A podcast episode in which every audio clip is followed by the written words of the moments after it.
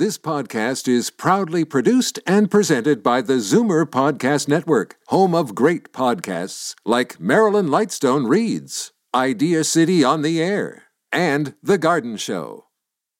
You're listening to an exclusive podcast of Fight Back on Zoomer Radio, heard weekdays from noon to one. You're listening to an exclusive podcast of Fight Back on Zoomer Radio, heard weekdays from noon to one. Fight Back with Libby Znaimer on Zoomer Radio with guest host Bob Komsic. And happy Thanksgiving. Well, if you're not into the leftovers yet, and let's admit it, tastes better the next day anyway, right? Well, you soon will be, but so what do you do with them? What do you do with your Thanksgiving leftovers? Do you have a favorite or favorites? 416 360 0740, toll free 1 740 4740. Whether it's to share some ideas for leftovers or if you have questions, well, then we've got one of Canada's kitchen queens here online to offer some suggestions. Bonnie Stern, best-selling cook, book author, columnist, TV, radio guest, as she is going to be on this occasion here on Fight Back. Bonnie, welcome. Hi. So so exciting to be here. Well, thank you for joining us. And uh, all right, get right to it. What's in the oven? Well, I'm having Thanksgiving dinner tonight, so I'm not with the leftovers yet. But That's of course, okay. I'm always planning because I love leftovers too. But um, my turkey, what I do with the turkey is I do what's called spatchcocking it or opening it up so that it is um, not, it, it doesn't look like a whole turkey anymore. It looks like sort of two halves that I roast together. And it takes half, well, it takes an hour and a half to cook. So I'll put my turkey in probably around 5 o'clock for six thirty, seven o'clock dinner. Wow. And I roast it on top of the stuffing. I make the stuffing separate, and I pour some of the stock that I've made from the bones, taking out the bones. And the butcher will take out the, you know, will do it for you. It's uh, sometimes called a butterfly turkey. Sometimes it's just called a boned out turkey. But instead of kind of rolling it back up around the stuffing, you just roast it flat out it kind of looks like it looks different. It's not the centerpiece that you were looking for for Thanksgiving, but it's so delicious and it's so easy to carve because the bones aren't in there. Yeah, you know, it's not like it's going on the cover of a book or something. Uh, Well, or I would like put a, it on the cover of a book, although I might get some feedback. Yeah. it's not a, a, a Rockwell painting, maybe, but still, it, as, as long as it satisfies the hunger pangs. We've got Well, it Sharon. looks beautiful. It just looks different. We've got Sharon from Hamilton. Uh, happy Thanksgiving, Sharon. And what's your question for Bonnie Stern? Uh, Bonnie, Huh? how how can you tell if the turkey is is done or not? Because I had my own apartment once, and I and I was cooking a turkey. I'm visually impaired and hearing impaired, and I tried to stick the fork in the turkey to see if it was done, and it wasn't. The meat the meat had blood in it, and I and I wasn't sure how to.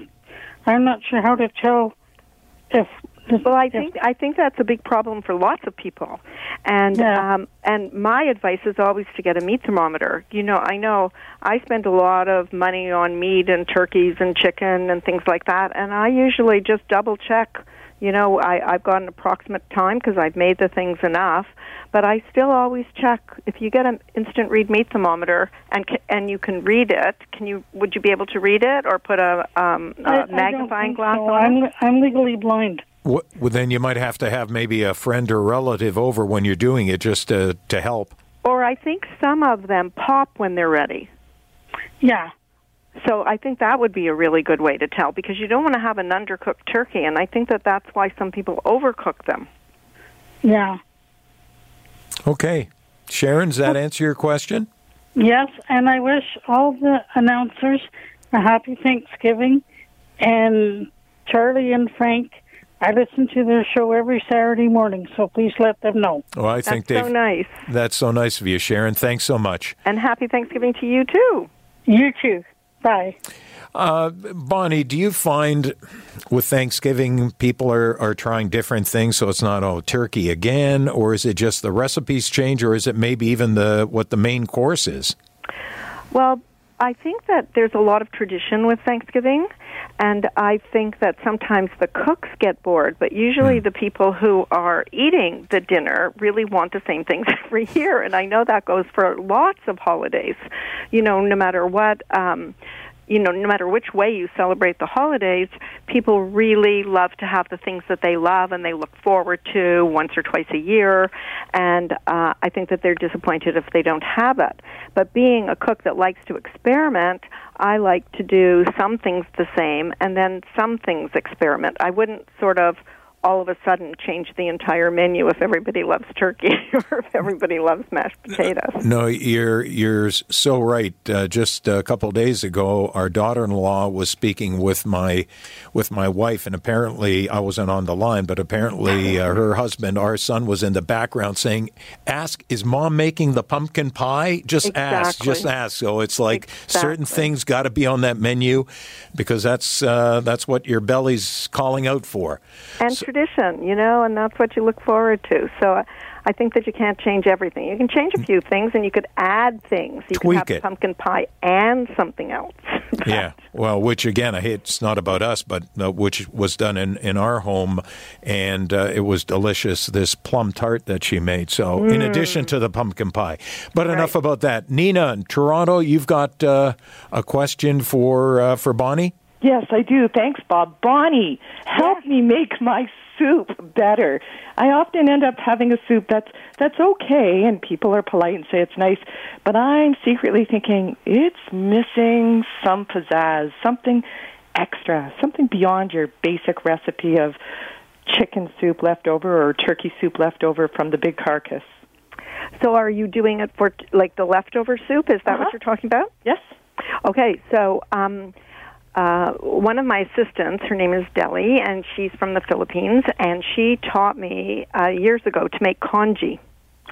Okay. And it is so delicious. It's like a rice soup that you make from the leftovers of the turkey, like of the carcass, and you can cook it, and you can add ginger and garlic and a little bit of saffron, and make sort of a new stock with it with those seasonings.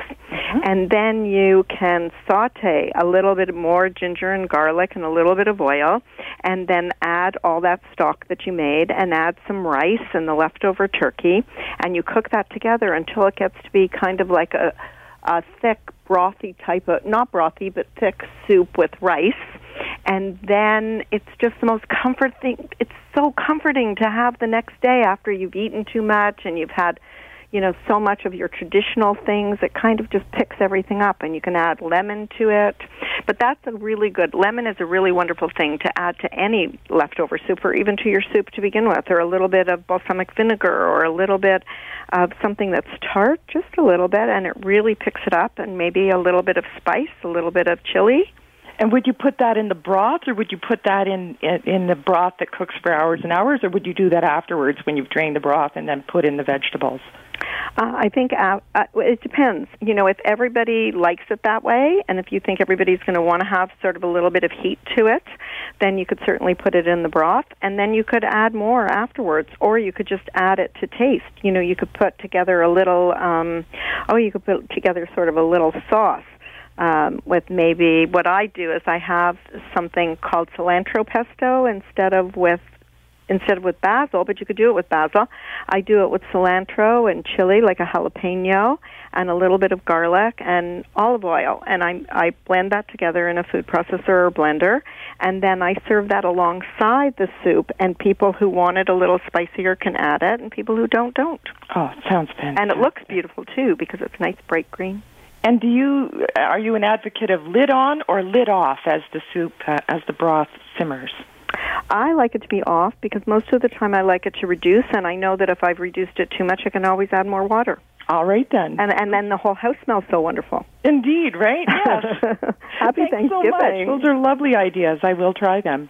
Thank you. Happy Thanksgiving, Nina, and uh, obviously had your questions answered there by uh, by Bonnie. Uh, I know you're about to have Thanksgiving uh, dinner, or mm-hmm. in a in a few hours. So, what do you do the next day? What do you do with if there are even any leftovers, or does everyone basically finish their plates, uh, do it again, and then when when some take some home, uh, there isn't all that much left over, or, or what do you do with leftovers?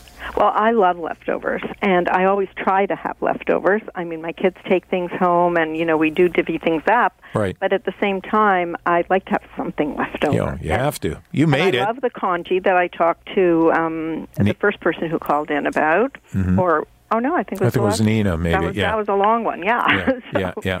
Um, and I love even making if you don't overcook the the turkey, you know, turkey sandwiches are just wonderful. And um, the cranberry sauce, if you if you put it on bread with a little bit of mayonnaise, sort of together, it is so delicious, and it just keeps everything moist and wonderful, and lettuce, and it makes the best sandwiches. And I make my own bread, so the bread is pretty good too.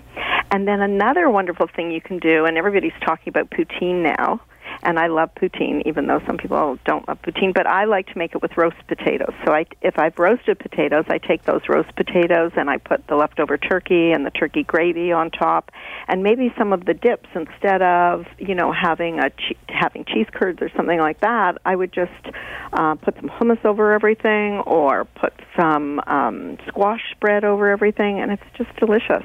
Wow. And you don't have to deep fry the French fries. I mean, that's one thing I love with poutine is if the potatoes are roasted rather than deep fried. But I'm, uh, you know, I'm, I watch what I eat that's deep fried. So Oh, okay. Now, so would that be one of your favorite leftovers then, as far as like doing your turkey teen, your poutine there with the the turkey and Well, it depends how much you have left over, and it Right. depends how much time you have.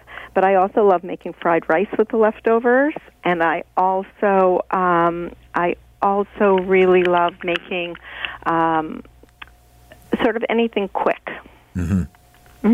Yeah, and just What do you like to do with? Oh my God! Well, I'm I'm I'm spoiled in that I've got I, I tell you I don't know if it's Bonnie Stern at home, but uh, she's uh, so talented, and it is uh, oh, I, I the stuffing is to die for. So I, I got to find what what I'm going to have. What's the side dish? I almost make that the main dish, and then try to find something to go on the side of the of the stuffing. So Well, you know what's delicious on top of stuffing is No. just uh, either a poached or fried egg. really, Yeah, and then you've got a whole meal right there. Oh, there's a thought. Okay, Yeah. take home, Bob. Take note and take home and mention. Okay, there That's we go. a great Even idea. I I'm can to do do that. that tomorrow. Even I can do that one. I think I, I can handle that. She's probably listening, saying, "Okay, I dare you. I'd like to see that for a change."